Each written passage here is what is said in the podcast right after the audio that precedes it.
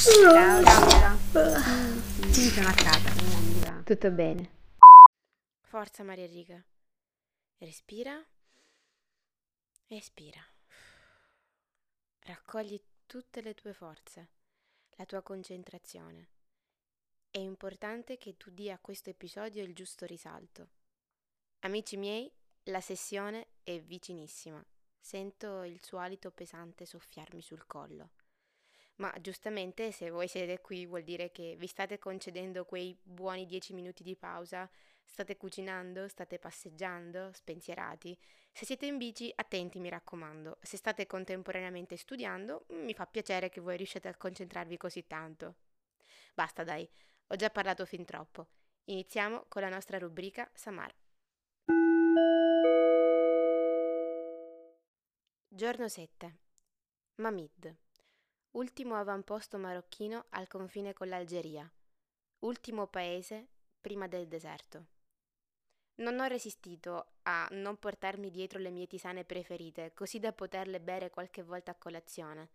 Insieme agli yogurt, ai formaggi, alle marmellate, latte, pane e crepe, c'erano anche delle uova sode.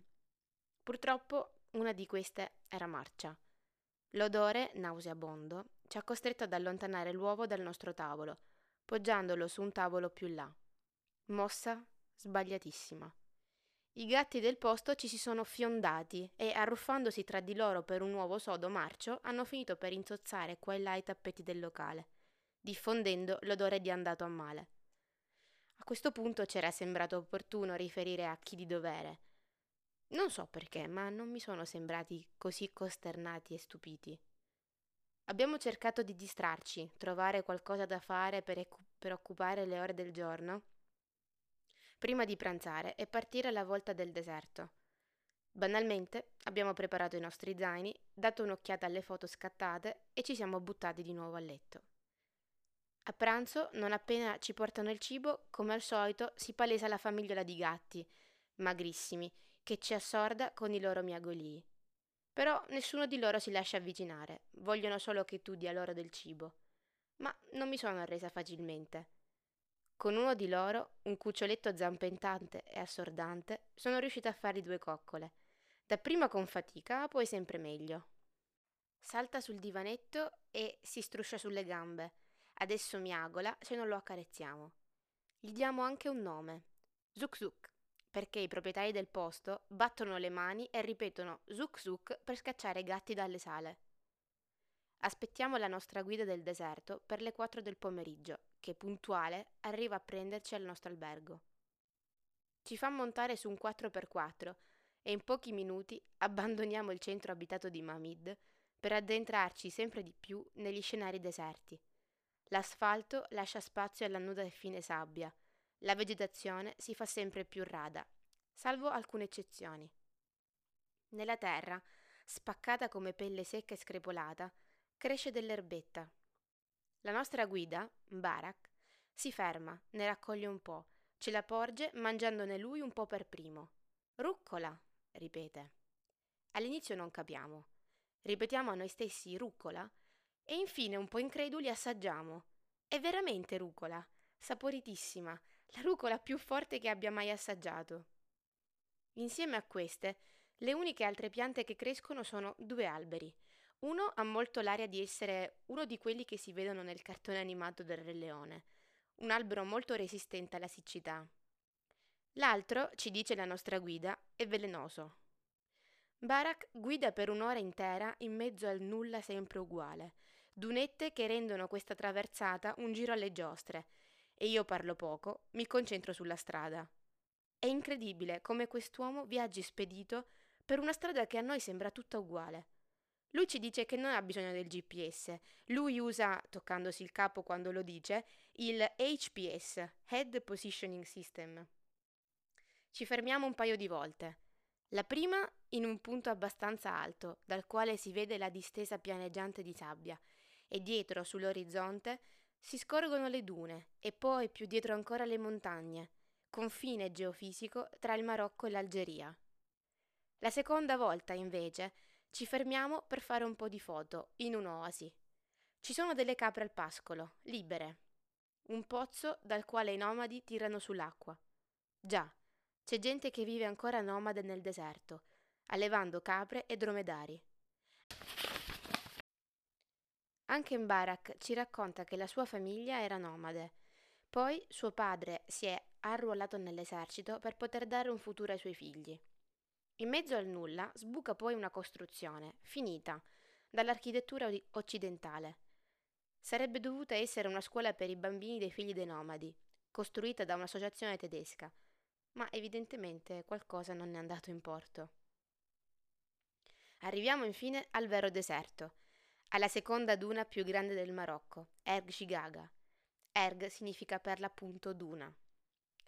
Di solito la maggior parte delle persone decidono di provare questa esperienza presso il deserto di Merzuga, dove si trova la più alta duna di Ergebbi. Noi abbiamo preferito un'esperienza, se vogliamo, più piccola, ma che fosse più vera e il meno turistica possibile. Le dune, come montagne, si intervallano tra di loro in varie altezze e grandezze. Barak ferma l'auto vicino a quello che è il nostro bivacco, un complesso di tende che circondano un focolare centrale e un salotto all'aperto. A questo punto ci spetta il giro sul cammello, che in realtà è un dromedario perché ha una sola gobba.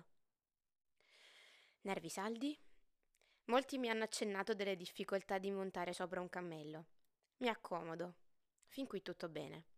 Poi il cammello si alza lentamente prima sulle sue zampe posteriori e io per cinque secondi infiniti penzolo in avanti e cerco di rimanere calma, calmissima, con lo zaino che sta per salirmi sopra la testa. Poi l'amico cammello tira su anche le zampe anteriori e... Uh, sospiro di sollievo. Procediamo in fila indiana sui nostri dromedari. Una guida ci cammina davanti, tenendo per il lazzo il cammello di Michele. Piano scende il sole su questo mondo lontano. La vista delle dune culla gli occhi, la luce del pomeriggio rende la sabbia dorata. Ogni tanto Michele si gira per dirmi qualcosa o per sorridere e basta. In prossimità delle dune più alte, la guida fa acquattare i grandi animali. Noi, come in una scena di Aladdin, cerchiamo di raggiungere la cima di una delle dune, faticando ad ogni passo che sprofonda nella sabbia. Ci sediamo su questa insolita vetta e ci godiamo il panorama, il sole che muore, a valle i cammelli fermi e le loro guide sdraiate a riposare. C'è un leggero vento che alza la sabbia, fa muovere la mia sciarpa, i capelli sciolti, la maglia di cotone leggero. Torniamo al bivacco, di nuovo in sella ai cammelli. Vabbè, dromedari. Ci indicano la nostra tenda. Una porta serra l'entrata. Per terra teloni di plastica. C'è la corrente elettrica e addirittura una presa. Wow! È un letto matrimoniale. Mogliamo tutte le nostre cose e ci accomodiamo presto al salotto all'aperto, preparato al centro dell'accampamento. Materassi foderati e ricamati, insieme a tappeti, un tavolino con sopra due bicchieri, una teiera d'argento piena di fumante e zuccherato tè marocchino, accompagnato da biscotti e arachidi, o come dicono i veneti, bagigi. La luce si fa sempre più rada e di quel colore che adoro in tutte le sfumature del blu, dall'azzurro all'oltremare.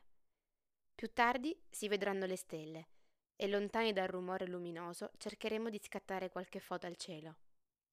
È pronta la cena e tre tavoli sono imbanditi nella sala coperta. Conosciamo finalmente quindi i nostri compagni in questo accampamento. I primi una coppia di francesi, nostri coetanei. I secondi un gruppo nutrito di spagnoli, circa una decina tra ammogliati e non, una comitiva rumorosa. Partono dopo qualche bicchiere di troppo. La sala buia, illuminata dalla sola luce delle candele, poste su ciascun tavolo, c'è un'atmosfera molto rilassata e romantica.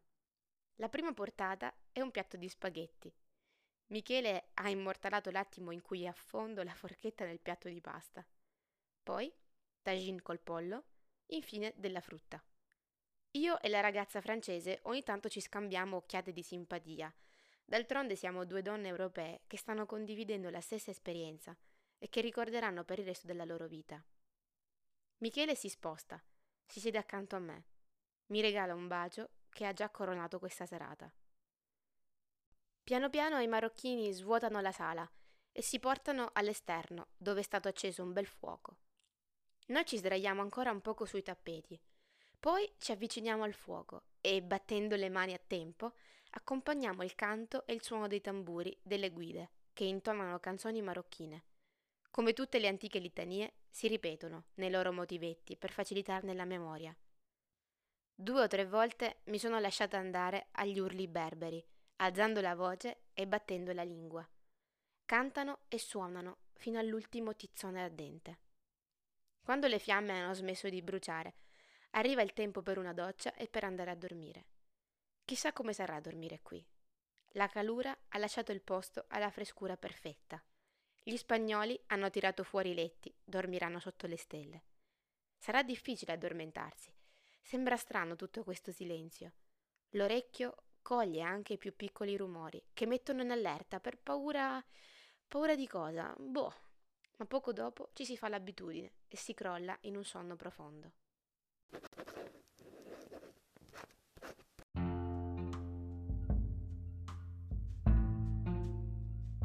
La prima foto di oggi è un mio ritratto, scattato da Michele durante la cena al bivacco.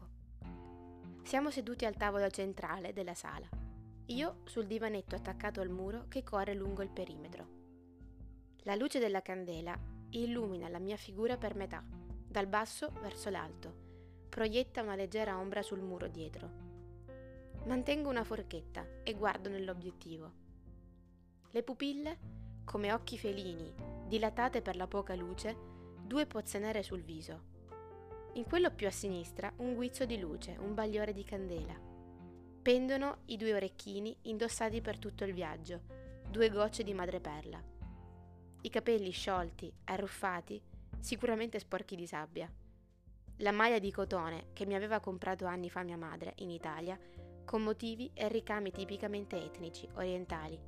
Ecco, è una me in sintonia col posto. La seconda foto è stata scattata con tempi di esposizione lunghi. Indovinate un po', certo, per fotografare il cielo stellato sopra di noi. Una foto in verticale. In alto il cielo nero, puntellato di luci.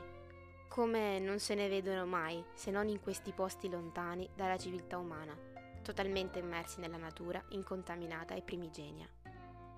Alla base la sagoma squadrata della sala coperta, che emana in foto un colore aranciato e dalle finestre luci gialle e verdi. A dire la verità, ci sarebbero tantissimi altri scatti da commentare in questo giorno 7, ma vi lascerò viaggiare un po' con la fantasia.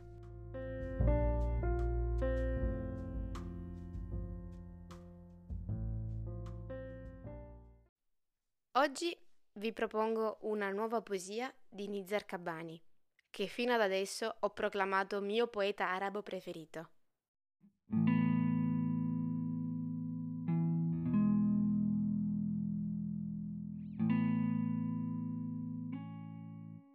أحببت قبلك الكثير Ne ho amate tante prima di te. وبعدك سأرى الكثير Ne vedrò molte dopo di te. ومعك قابلت الكثير Ne ho conosciute tante quando ero con te, ولكن أنت خارج هندسة التكرير ma tu sei e rimani fuori dalla geometria della ripetizione.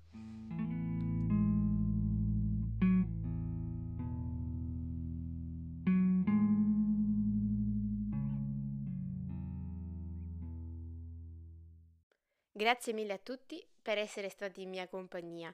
A quanti vorranno troveranno nell'info box le informazioni per contattare Mbarak nel caso in cui steste organizzando un viaggio in Marocco e per l'escursione nel deserto.